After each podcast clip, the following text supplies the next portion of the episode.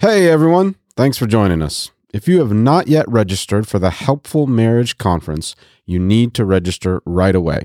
The conference will be in Indianapolis on March 4th and 5th, but early bird registration will end on January 31st. Not only will the cost of registration increase, but the hotels we've reserved and which are listed on helpfulmarriage.com will also increase in price in February.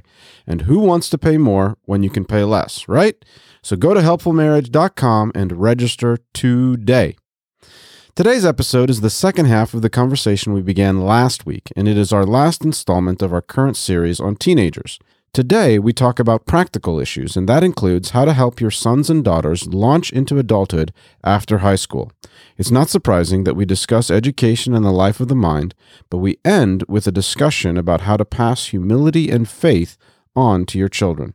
My guests for today's episode are Max Carell and Tim Bayly. My name is Lucas Weeks, and this is the Out of Our Minds podcast.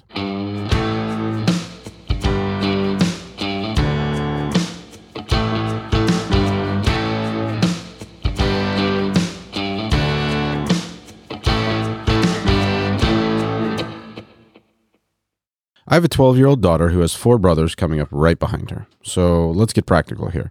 In terms of the nuts and bolts of raising teenagers, what advice would you give me regarding the difference between raising teenage sons versus raising teenage daughters? One thing I would say is the boys should hang with the men and the girls should hang with the women. Mm, And that if you have ability to have men teach your sons, have men be teaching your sons when they're in high school. Hmm. Have men teach them as much as possible and have them hang out with men. I think one thing uh, that happens today, well, I see one thing happening today with young men and young women is that they have this kind of interaction in college years where Ah. they're they're just fluid and mhm, uh, the sexes are just fluid. And I often will say to young men, "Hey, you need to hang out with men." And not be hanging out with women all the time. And I need to, and I say to the women, hey, you should actually be communicating with the women and not communicating with the men as if you're one of the guys.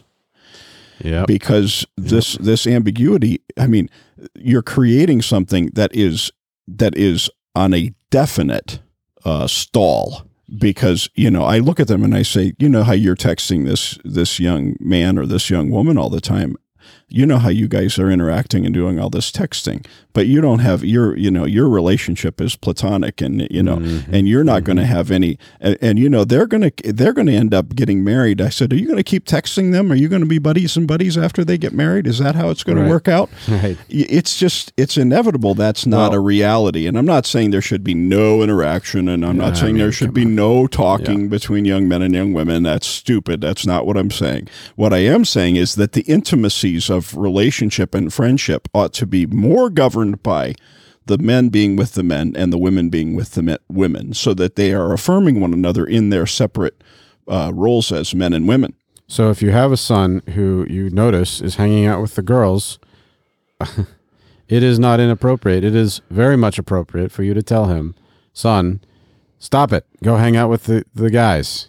And and th- you know this is definitely something I've observed as well where a Christian if you're a Christian man, you will have a Christian reserve around other uh, around women, around women.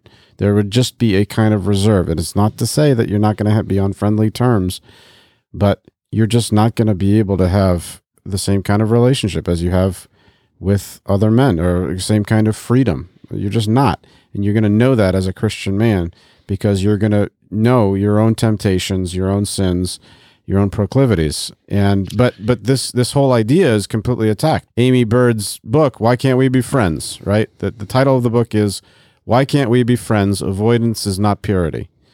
Right? And of course, she's trashing this idea exactly what she's trashing the idea of what Tim or Max is trying to communicate. She's just saying he's a Neanderthal and that he doesn't understand that men and women can Well, when you friends. asked about the nuts and bolts of what we teach, I immediately thought that one of the things that you absolutely have to teach is you have to teach your daughters to be modest in their clothing. Mm, You just have to do it.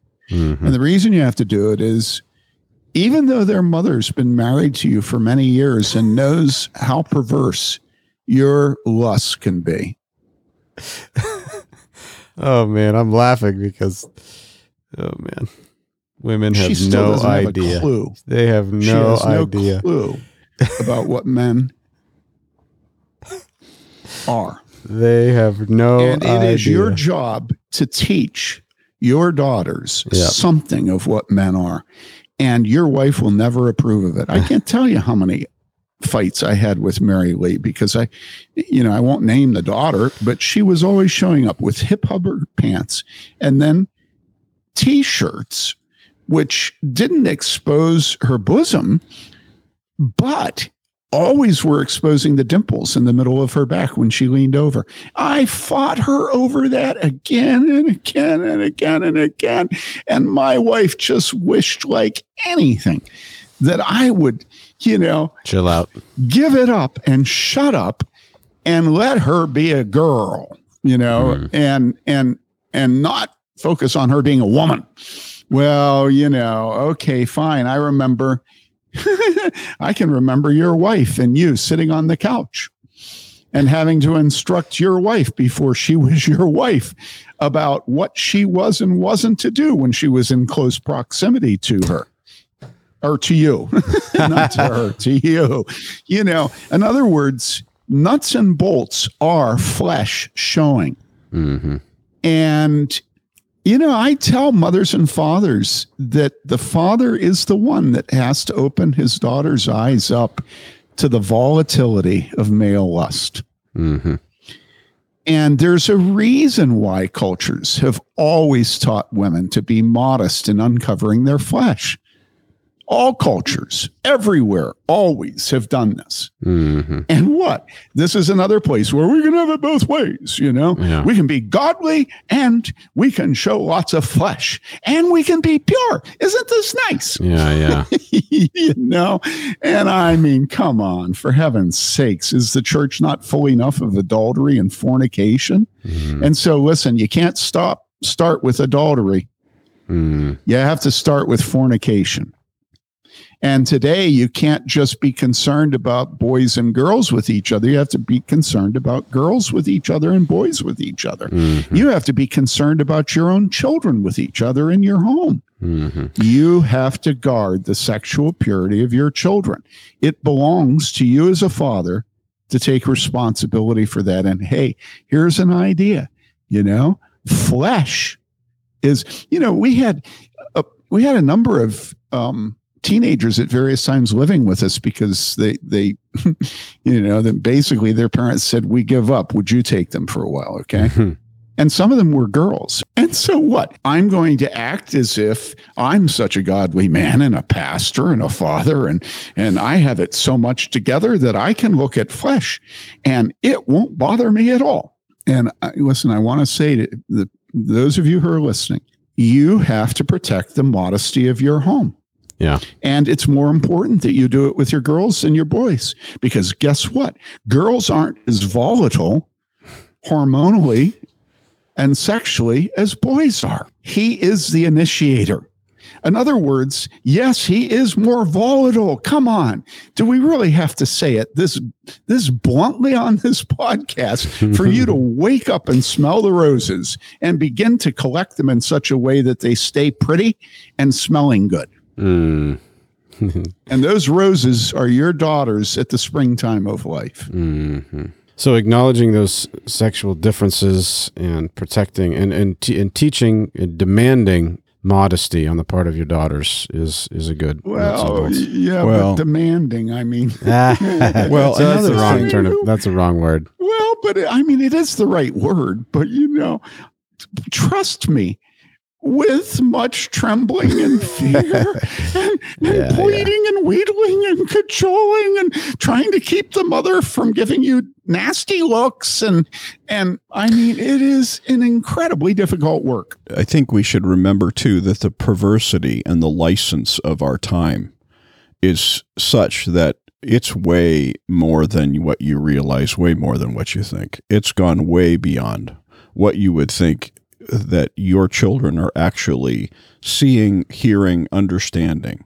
It is it is something where the the vigilance that needs to be exercised is you need to realize you need to make sure your head's not in the sand and that you're not uh, just covering your ears to what's happening with your children they are Mm. constantly bombarded with this stuff. And I was thinking earlier when we were talking about uh, the way that the familiarity that young men and young women have today. I know too that young couples have this incredible familiarity, and they're talking about things they ought not to be talking about together.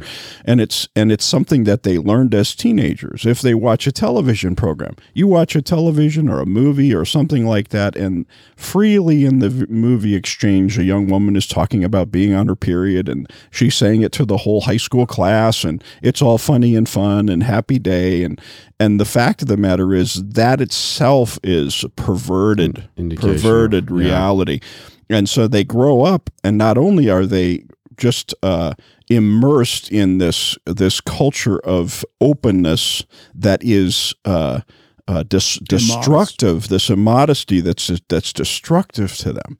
But they go on into marriage and they carry it into marriage. And I've told young couples, we tell young couples when we're doing premarital counseling, you don't talk about the intimacies of your life with other couples. You don't talk about your bed with other couples. You don't talk about these kinds of subjects. And we say it because they're telling us they're already talking about it. They already are hearing about it. And it's wicked. It's just wicked. And it, the the the perversion of it is wicked. Mm. And it's not because sex is dirty. It's it but this is dirty. No. It's because sex is beautiful. Sex is beautiful, but this and it is takes dirty hard and work to cultivate a beautiful.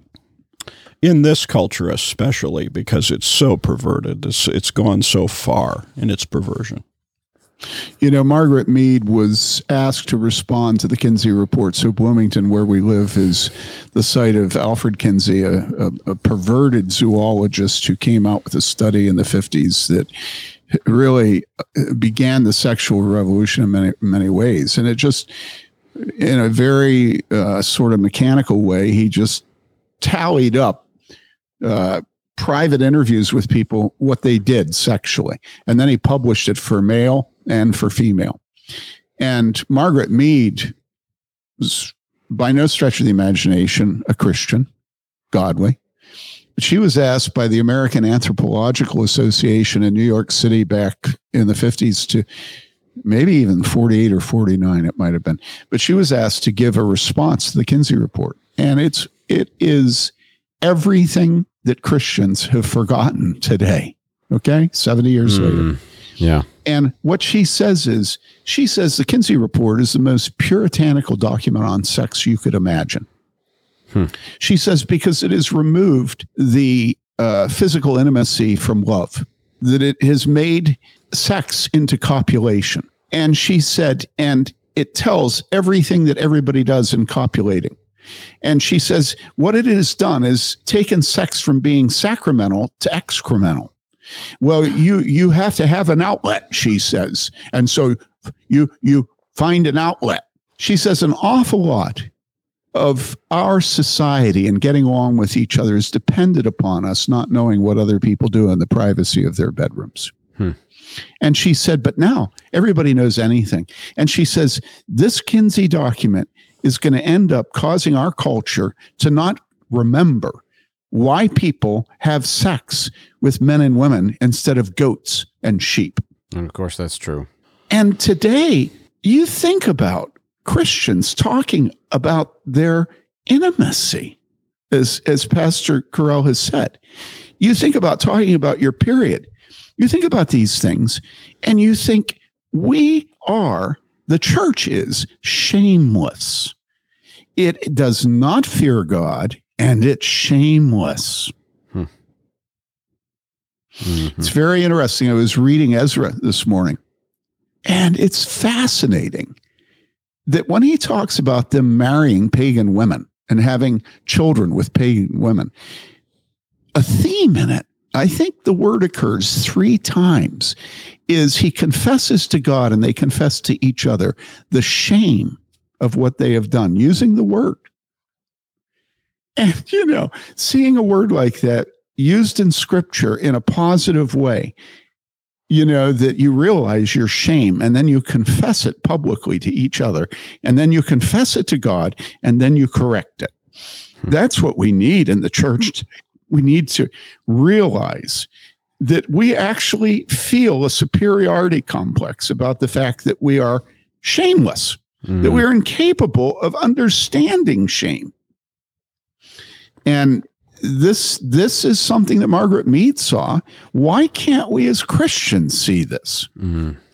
Yeah, it's essential. I want to bring up this transition at the end of the teenage years into adulthood. If we have embraced as parents and delighted in the, the differences between men and women and led our family in this as, as fathers, then it is likely that our daughters are going to be getting married younger. I mean, I, as you know, Tim, I married my wife uh, when she was just 19. But this transition, I think, is a really vexing question for a lot of Christian parents who have raised their daughters and their sons as sons and daughters. But then they hit this next stage of life where typically everyone's, I mean, or, you know, their cohorts, a lot of them are going to be going to college, a lot of the women are going to be going to college. It's just complicated. On the one hand, for the boys, I think something very typical in our age is kind of it, it- they hit that stage and there's a failure to thrive. There's no launch. The boy just somehow isn't able to launch into that next stage. And for the girls, it's difficult because well, I'm not married yet. Maybe I don't have prospects. I'm not really sure what I'm supposed to do in this next these next few years. So let's start with the boys first of all. What would you say to a parent of a teenage son who's concerned about he's going to have this failure to thrive and failure to launch uh, scenario? He's concerned about that in his son. Well, yesterday, several of us were called in to help with a church situation that is very, very, very awful. And in the process of talking with the pastor, pastor called a couple of us and asked for counsel. In the pa- process of talking to the pastor, I found out that uh, the parents have their adult sons living with them in the home. And I know this sounds crazy, but I want to say if you want to launch your sons, launch them. Do not try to ameliorate the horrors of seeing a boy become a man by providing them laundry, a bed, board, hmm. a hanging place, game, game, you know, video gaming devices, a television, internet. If you want to launch a boy, send him out of your home so that he has to work like a dog and learn to be humble with his bosses, or he won't have a place to live. Don't lower the ante on a man who will soon have a wife and children. Up it. Why don't you love that future mother of your grandchildren by causing your son? And you know, Lucas, that we've done this. And I have to admit to you that it was at least as much my wife's firmness that caused our youngest Taylor to have to leave the home as soon as he turned 18 as it was me. But it was wonderful. And yes, he did fail. Mhm. But that's my first response. David, I don't know what you think about Well, that. I was going to say that the the way that you teach your your son earlier on responsibility and to work, hmm. because I think once that's set in them, they get to a certain age and they have ambition. I mean, it's, it's such a huge part of the whole game. Is if your son actually gets to eighteen and has ambition, guess what? He's not going to want you to hold him back. he's not going to he's not going to be excited about that at all. He wants to get to that age and he wants to say, "Well, I don't care about you having a good job for me. I'm going to go find my own job." I remember I knew men in the church and when Ben got to that age, I thought, well, you know, I'll I'll I'll run some interference and I will see if I can't help him to find a job. Well, the next thing I knew, he had a job and it wasn't anybody that I knew. Huh. And he just went out and he got this job. And he had his own ambition. I don't know if other men in the church may have talked to him and said, "Hey, you should do that."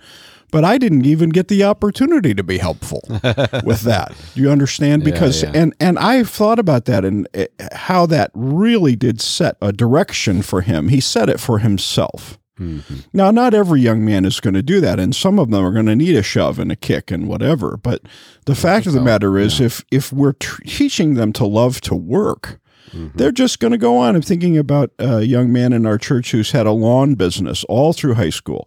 And if you watched him with his lawn business, he has worked very, very hard, and his parents have supported him in having this lawn business. And now he's off in college. I don't have a concern for him. I think he's going to do well Mhm. because he has worked hard through high school. He worked hard and he has had ambition to do something and he has a direction. I think if you talk to him, he'd say, Yep, I know this is what I want to do. I want to do this. A landscape architect. Yeah, I want to be a landscape architect. Well, that's great. I celebrate that. Now, again, it's not going to be every young man who does that, but if you want to help them in the process, teach them to work, Mm. teach them to love working, teach them to have ambition to do something, to want to create something, to build something. And that will be a huge, huge help in their in their coming to that point in their lives. Mm. And one other thing, don't cultivate a fatalistic attitude in your son. One of the things that as Christians we realize is the growing persecution. You know, it's hard to express anything about Ah. biblical sexuality anywhere in social media or on the job site or anywhere without running the risk of getting fired, of becoming persona non grata, of not getting promotions, of getting passed over in the military. Yeah. And so there is a lot of opposition to the most fundamental aspect of Christian faith, which is sexuality today. Yeah. And it would be natural for us as fathers to feel fearful ourselves, to be defeatist, and to set up a business where we can employ our sons. And that way they get to avoid and, and to choose a business which is independent of political correctness and censorship. Yeah. All right. Which tends to be the more manual jobs where the people groups that work them tend to be gun owners, um, More conservative anyway. Trumpites, belligerent, angry, Mm. hunting, fishing. Now, I I love a lot of those things. I'm not speaking against them. But honestly, is that how Augustine was raised? You know, and you say, well, Augustine spent many years in Manichaeism and and and you know, just being, you know, a scholar and and being prepped for leadership and stuff. And I say, well, yeah. So did Daniel. So did Paul. Are we really going to denigrate studies and the life of the mind? Honestly, as Christians, we're the people of the word. In the Mm. beginning was the word. And we're going to be defeatist and tell our sons that they shouldn't go to college and that they shouldn't study, and tell our daughters that they should just stay in the home until her knight in shining armor comes along. you know, it's like, no, that's not Christian faith. Christian faith is not going into the ghetto and being Amish. Mm. It's not agrarianism. Nope, nope, nope, nope. Christian faith has every square inch of this universe under the lordship of Jesus Christ. Mm. And we do not give in to the fear and the gathering clouds. We recognize them. We, we can describe them. We can rebuke Christians for giving in to them. We can name the pressures that muddy sexuality. But our sons and our daughters need to themselves live by faith Mm. and take up their cross. You know, I had a guy, this is a funny story. I had a guy contact me about 15 to 20 years ago. And, you know, he read the blog and he was supportive and everything. And as it happened, I think he worked at the Skunk Works out in, you know, out in California, you know, the high tech, uh, uh, super secret stuff. He was an engineer. I, I almost want to say he was like a nuclear aeronautical. And, and so he was at the center of uh, you know the defense industry, military industrial complex of the Skunk Works out in California, and he was single, so he was pulling down a load of money, Yeah. and he was conservative biblically, he was reformed, and he writes me this long email saying, I don't know what to do. Well, what was the problem? Well, the problem was that he would get to know women on some of these online forums who were also reformed and wanted to have children and wanted to be wives. All right. Yep. And he would say, and so, you know, we got interested in each other. And then the time came where I would go and visit her. Mm. And he said, again and again, when I go to visit her, she's living at home.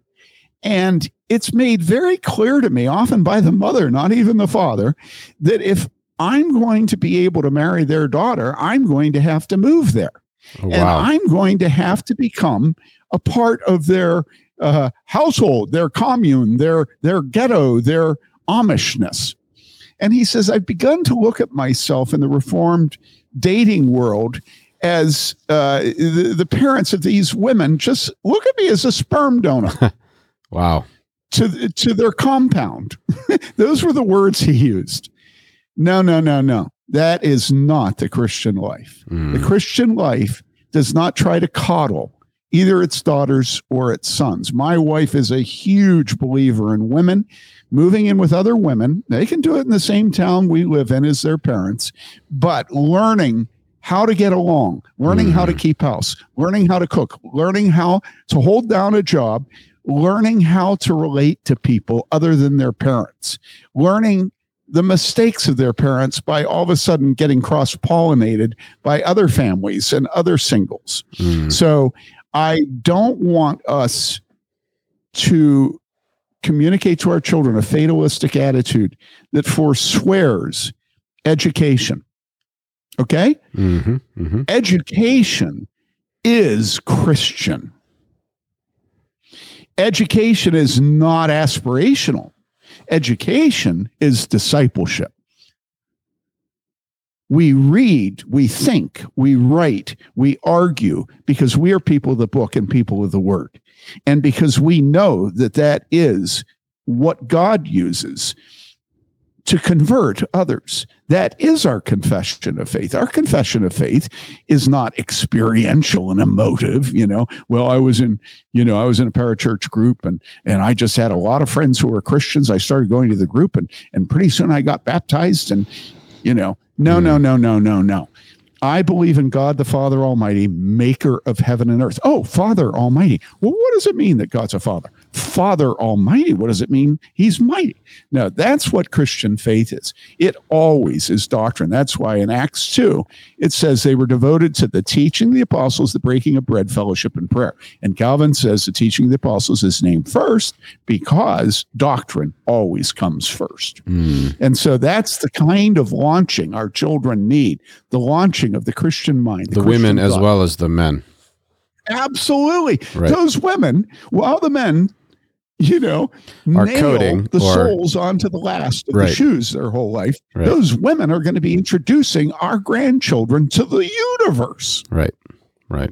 I mean, look at Mary's Magnificat. Was she ignorant? Did she not know scripture? Did she not mm. know the character of God? Did she not celebrate God lifting up the humble and making them glorious and him trouncing the proud and reducing them to nothing? Now that's sophisticated doctrine. Mm. yeah, that's good.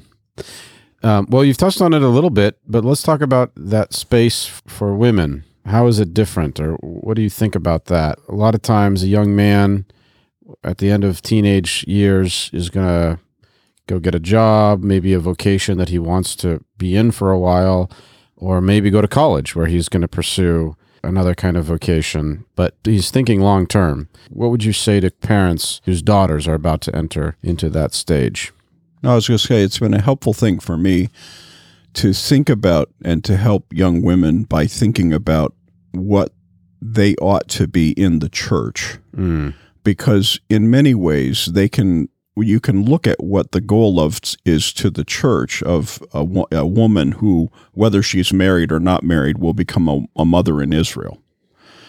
And you can you can kind of work back from that as your goal to what she will do.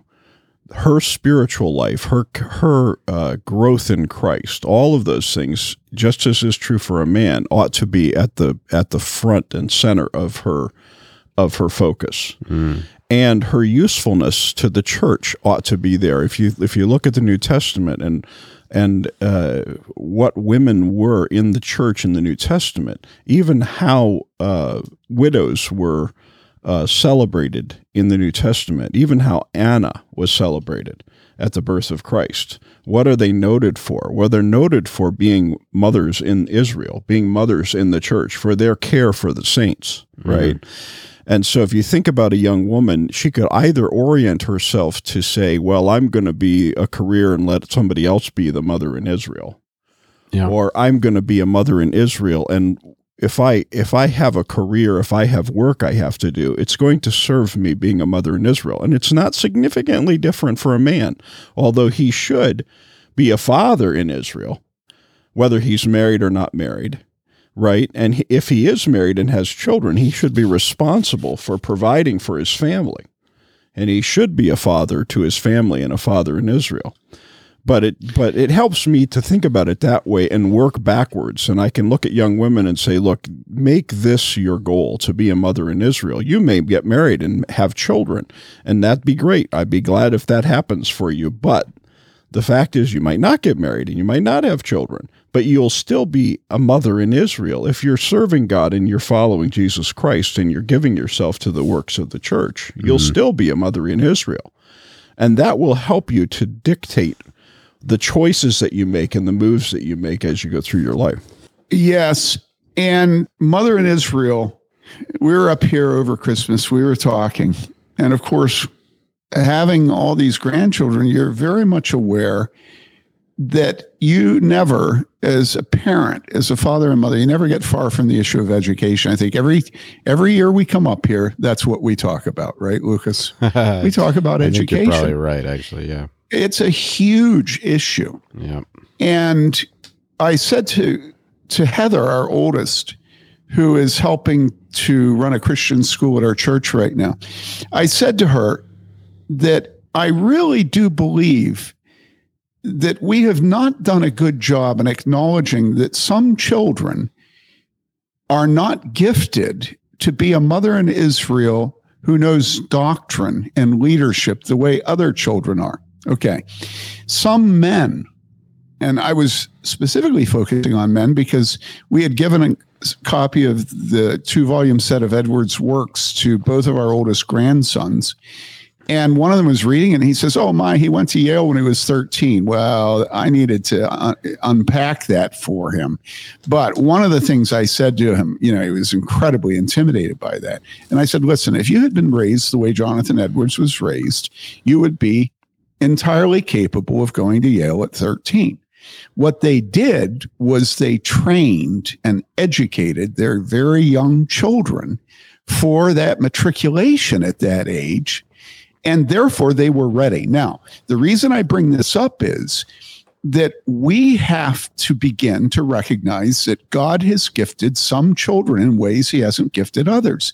Forget this Horatio Alger's raise yourself up by your own bootstraps and be all you can be. Some children don't have the intellectual capacity and training to be leaders. Some girls are never going to grow up and be Aquila and Priscilla who instruct Apollos together. Those women and men who are gifted intellectually and who are peculiarly lovers of the life of the mind. And you can see it in children. Even in a family, some are, some aren't. They need to have special preparation for their gifts to be used as mothers in Israel and fathers in Israel. And so, one of the things I think we need to do is be realists as parents, noticing what the gifting of our children is, and those who will have the ability to instruct in doctrine, as Priscilla did Apollos with her husband Aquila. And Calvin com- comments on this the humility of Apollos in allowing a woman to instruct him. Okay. We need to give them the training. One of the things that's bothered my my wife and myself in the last 10 to 15 years in our church is there's almost been an expectation that women won't go to college. Mm. I think that's wrong. I, I- don't think that every sure. woman should go to college. I don't think every man should go to college. But there should be a steady stream of women and men who the church recognizes their gifting and is jealous and zealous for those children to be trained in such a way that they have the ability to instruct and to teach. After all, older women are supposed to teach younger women. That's what it means to be a mother in Israel. And we should not simply throw in the towel about having women be educated. It, it's just not right. It's not right to the children they'll have. It's not right to the church. We need to be raising up older women who will teach younger women. So that's, um, you know, I know that people are going to think, well, you can't have it both ways. Tim, you're the one that said that. You know, if you're going to value children and marriage, don't you think that this is going to mean that they're not going to go to college? I And actually I say, No, I was going to say I actually did account, Tim. I don't think you're right. I, I think you're right in principle about what you're saying, but I don't think you're right about our church. The numbers don't stack up that way. We actually have fewer men going to college than women, and most of our young women have gone to higher education of some sort in the last 10 years. I think maybe they haven't gone, as many of them have gone away to college. That might be true, but we have more women, I think, in the church. We actually did a, Uh, somebody commented on this a while back, so we actually did a little not a poll, but we looked at the number of the, who- you know, we looked at this person and that person, and what we found out is our women were going to school more than our men, which is very much like the national average. But what you're saying in principle is absolutely well, true. I, I hate to differ with you, but the fact is, I didn't say it in comparison to men. no, I know you What didn't. I'm just was- saying that we have very few women. That women are not going to college, and I didn't get started on men. But I'm just as upset about that. But I will say that the women that do go to college, principally those women do not go to college to develop the life of their mind, but rather to train themselves for jobs. Mm, I agree. Absolutely true. I think you're right about that. Yeah. So, yeah, David, I do agree that it's even worse with the men. And I don't even know what to say about that. I just want to shoot myself. Well, part of the problem is that we have to lead the colleges because if you're going to develop the life of the mind, what college is developing Mm. the life of the mind? Yeah. I mean, I mean, we have well, but but I don't know what the rope ropes are about, but you know, well, I, I have much more confidence in the life of the mind being developed at Indiana University, at Yale, and at UW Madison than I do at Calvin, at Wheaton, at Westmont, at uh, what's that school, Cedarville? Honestly, at Covenant. oh my goodness. You know, I've grown up around higher education. Let me tell you, there's no place more stultifying to the life of the mind than these small liberal arts Christian schools that their entire curriculum is political correctness. mhm. And they have Bible departments. I've had so many leaders at Wheaton, the board members, indirectly, the presidents, uh, people who know the top people at Wheaton tell me that the worst department in terms of liberalism for decades has been the Bible department at Wheaton. I really think that And so the, you've got to parents, be careful. Just because we say, you know, have your d- children prepare to be mothers and fathers in Israel, you're going to say, oh, yeah, let's send them to Wheaton. Let's send them to Yeah. Moody. Let's send them well, but you're saying then that that's actually something that's common between the the young men and the young women that you want them to, or you think it's it's Oh, good no, absolutely. for them to aim. Listen, you can the either life send your mind. children off to find a good husband or wife of a similar socioeconomic status and a some, similar brand of Christian faith to you, or you can send them off to get an education. well, you can you can either you can either uh, whet your child's appetite for a life of the mind as they're in your home, and then send them Mhm. off, and they will find the life of the mind. Or you will not whet their appetite, and you'll just confirm them in in all of the political correctness and all of the nonsense and all of the partying that they're going to go off and do, so they can have their fun time before they get on with life. Yeah, but look, you look at a lot of the Christian colleges, Max, And what the kids end up doing is the kids end up going into a Christian school and thinking they're being Christians while they give up any notion of biblical sexuality, Absolutely. aspirations for motherhood, for fatherhood, for raising a godly seed. Absolutely. And we have a we have maybe two to four schools. I mean, Lucas, you were up here. We were discussing sending our kids to St. John's Yeah, right. because we want them to read the great literature of Western society. right. And so, oh man, And even St. John's requires Yeah, that they read the Old and New Testament. Yeah. My father used to say he spent his life before he went to David C. Cook, he spent it with InterVarsity. He was the first staff worker in New England. He had all of New England. He and my mother were the two staff workers. And he used and he went around the country speaking to college students on college campuses, Christian, secular, mostly universities when he was with InterVarsity, and he did the Staley lectures. My dad used to say that the problem with a Christian college is that you don't know who the enemy is. He hmm. says, whereas at a secular school, it's very clear who the enemy is. And I remember when Joseph had to choose between going to Vandy and going to Covenant. You know, he'd been accepted at both of them, but he couldn't make up his mind. So he went out one night with Michael, his younger sister, and they talked and talked. And then the next morning, he made a decision. He was going to go to Vandy. And, and I said, Really, why? He said, Well, because I trust people too much. And at Vandy, I'll be on guard. Yeah, I sense. think I think that actually exposes just the condition of the church today and the condition of Christians today, because we really think that we really think that we're on guard, and we're not on guard at all. Mm.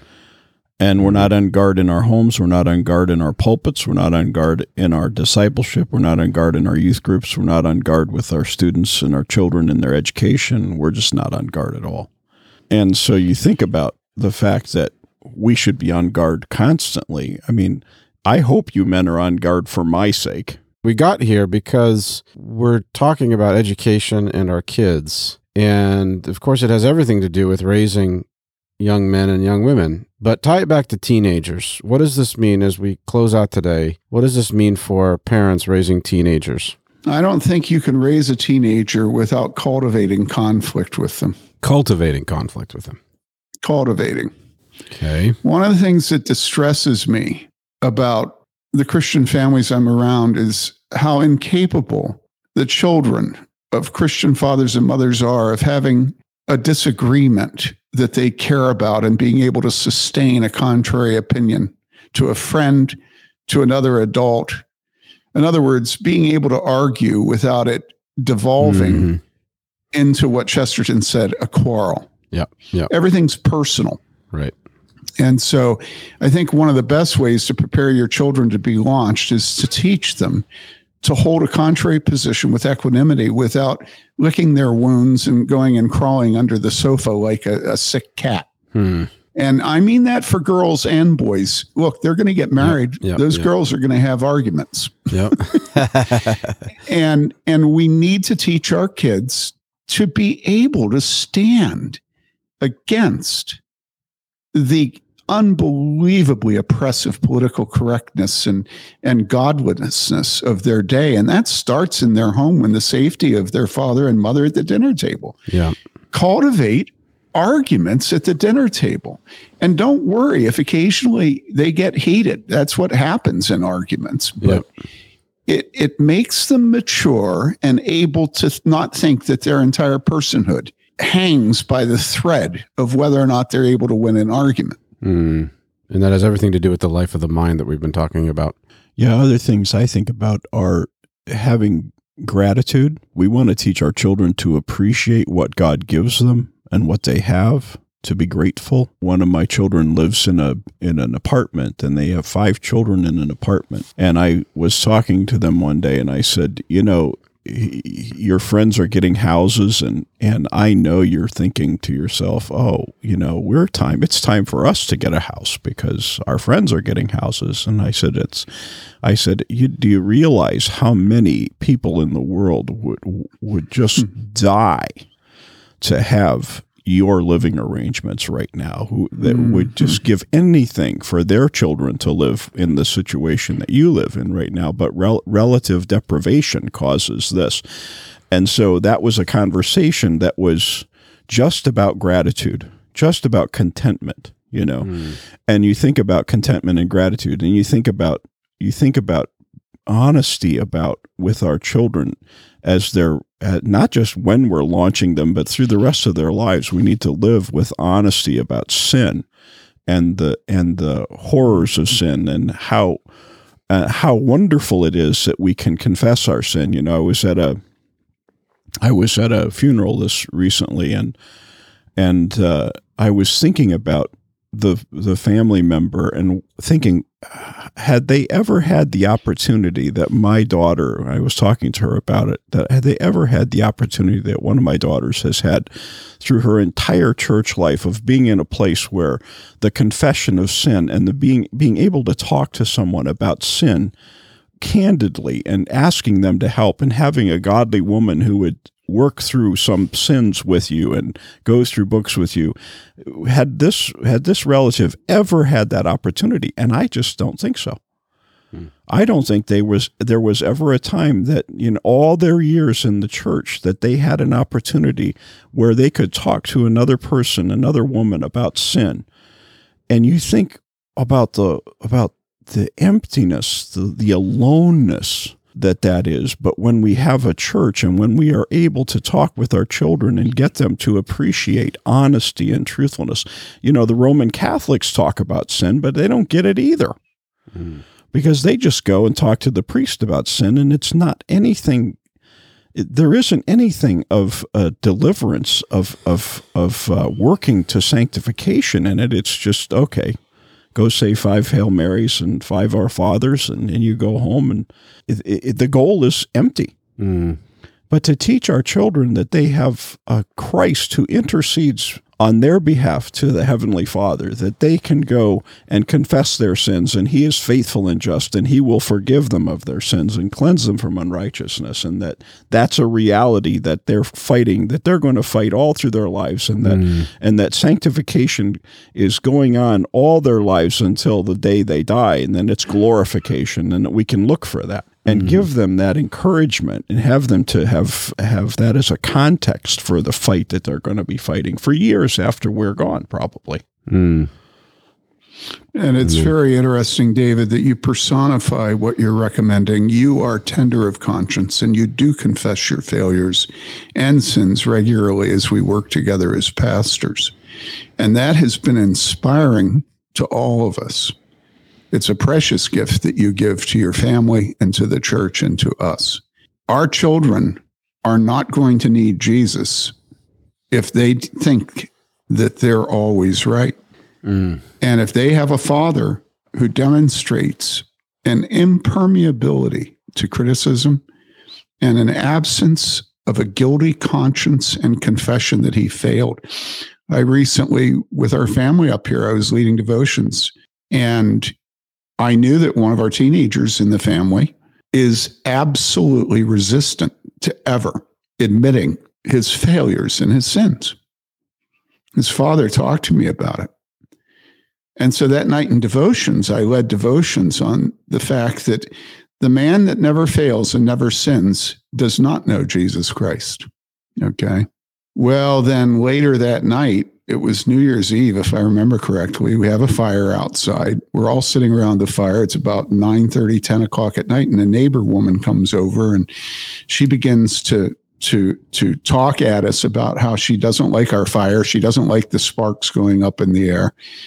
And I am just absolutely Where I the- knew it was coming. what direction are it they supposed to I go didn't huh? i said what direction are the sparks supposed to go but up in well, and and the and and the soil and the grass, everything was sopping wet.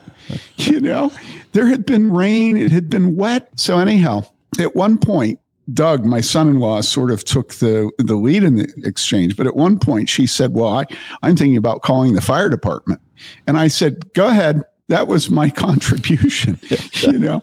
And so then later that night, I'm thinking, "Oh, okay, all right, okay." There's Grandpa, and there's it's an older woman neighbor and he says go ahead. Great model, that, that- eh, Grandpa, great model. Hmm. and so I said to Bailey, who is entering her teenage years and was sitting observing all this, and we got talking about global warming and how people refer to this kind of fire as a mentality today. You know, that anybody that has a fire outside is obviously voted for Donald Trump, you know. Wow. And so, of course, you can imagine what the conversation developed once she left. And I just sat there and I thought, yeah, right. Yeah, yeah, you're, yeah, right. Good, Tim. Real good. So I turned to her and I said to her, Bailey, in front of everybody, I said, Bailey, I want you to know that I was not kind to that woman. And I'm going to go over in the next few days because everybody went home, but I stayed up here. I'm going to go over and I'm going to apologize to that woman because I was not compassionate. I was not kind.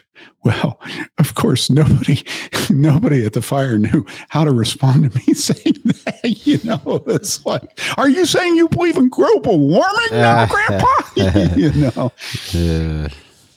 Now, I, I don't tell that story because I'm proud of not being kind to that woman. And I don't tell that story because I'm proud that I went over today and found her. I didn't know which house she was from and went inside and talked to her and said several times, I'm sorry that I did not treat you as I ought to have. Okay. But people, this is just absolutely ground zero, what Max has been talking about. It doesn't matter what we do with education, with college. It doesn't matter what we do with learning motors or learning sewing. It, it almost doesn't matter about modesty and clothing. If our children have not learned that their parents and grandparents and that they are without hope in this world unless God forgives sins. Mhm. And David, I I want to publicly thank you for the model that you have been to me now for how many years has it been? Nearly 20. Of a man with a tender conscience who glories in the forgiveness of sins. And that means his own. And thank you, dear brother. I count your gift to us as a church and to me personally as one of the most priceless things that God has ever given me. And if you cut that out of this podcast, Lucas, I'm going to shoot you. I was thinking about encapsulating what Lucas is asking. I was thinking about if you can think Christian parent about the things that worry you about yourself and the things that bother you about yourself and your own struggle toward heaven. Hmm. And if you can just assume that your children have all of those struggles, all of those fears, Mhm. all of those temptations, and need Mhm. desperately to hear from you, here's where I am, and this is what God has done, and this is, and have faith. You know, my father was dying, and I said, he said, I don't know why God's keeping me around. I said, well, God, I said, Dad, I don't know if this was smart to say, but I said, Dad, you know, you you showed us how to live as a Christian, and I need you to show me how to die as a Christian. Mm. And I think recently we had a funeral in the church, and it struck me that a lot of older people, myself included, are thinking about death now and are thinking about the last the last trip we make. And I'm I think to myself, I wonder if our children are teenagers. I wonder if they really know the things we struggle with. I wonder if they understand that we really think and identify with the John Donne poem, you know, of the hymn to God the Father. I think about that thing all the time. As I think about, well, w- when thou hast done, thou hast not done, for I have more. And then he and he says, I have a final fear that when I've spun my last thread, I'll perish on the shore. Mm. Will you be there? And I don't know that our teenagers realize that we, as we get older, our grandchildren is. This is now I've I've gone into grandchildren, Lucas, but mm-hmm. I don't know if they realize that that we that we have these struggles in our lives and that we understand their struggles and that we're willing to talk to them about them. I think to many of them it's probably unimaginable that you have those struggles. You know, as weird as that sounds to you, but it's just, you know, you're the you, I'm speaking you to Tim and to you, Max, but I think cosmically dad, you know, or grandpa. How could grandpa possibly? He's the pillar. Isn't you know? that the thing we always laugh about, though, when we're mm. counseling with people? Aren't we always laughing when they have this epiphany that they're like everybody else? I mean, isn't that what we just we just think about it? We think, well, of course you're like everybody else. What's it's like when you have a couple's uh, Sunday school class and you're talking about marriage, and there's you know 15 couples in there, and somebody says something, and then there's laughter through the whole crowd, and then they're all looking at each other and saying, well, "You're laughing just like we're laughing. Why are you doing that?" Well, that's because we all have the same struggles, Yeah. the same sins, the same realities happening. You know, I want to read that poem. John Donne, D O N N E, was an Anglican pastor and a poet. He struggled much in his life with sickness, thinking he was going to die. Death was, "Death be not proud" is is his poem also. But I want to read this that Max just made a reference to. It's called "A Hymn to God the Father." Wilt thou forgive that sin where I begun, which was my sin, though it were done before? Wilt thou forgive that sin through which I run, and do run still, though still I do deplore? When thou hast done, thou hast not done, for I have more. Wilt thou forgive that sin which I have won others to sin, and made my sin their door? Wilt thou forgive that sin which I did shun a year or two, but wallowed in a score? When thou hast done, thou hast not done, for I have more. I have a sin of fear that when I have spun my last thread, I shall perish on the shore. But swear by thyself that at my death thy sun shall shine as he shines now and heretofore. And having done that, thou hast done. I fear no more. Amen. We must allow our children to be sinners. We must not focus on the superficial. We must not turn them into moralists. And they will not be sinners if they see their father not being a sinner himself and confessing it and grieving over it. We've enjoyed talking about teenagers these past few weeks, but next week we will begin a conversation about marriage. Unless your marriage is perfect, you'll want to give it a listen. And here's a hint your marriage is not perfect. My name is Lucas Weeks, and the conversation today was with Tim Bayly and Max Carell. We serve as pastors at Trinity Reformed Church in Bloomington, Indiana. For more great content, please visit warhornmedia.com. To support this podcast, you can donate at patreon.com slash out of our minds. Bye for now.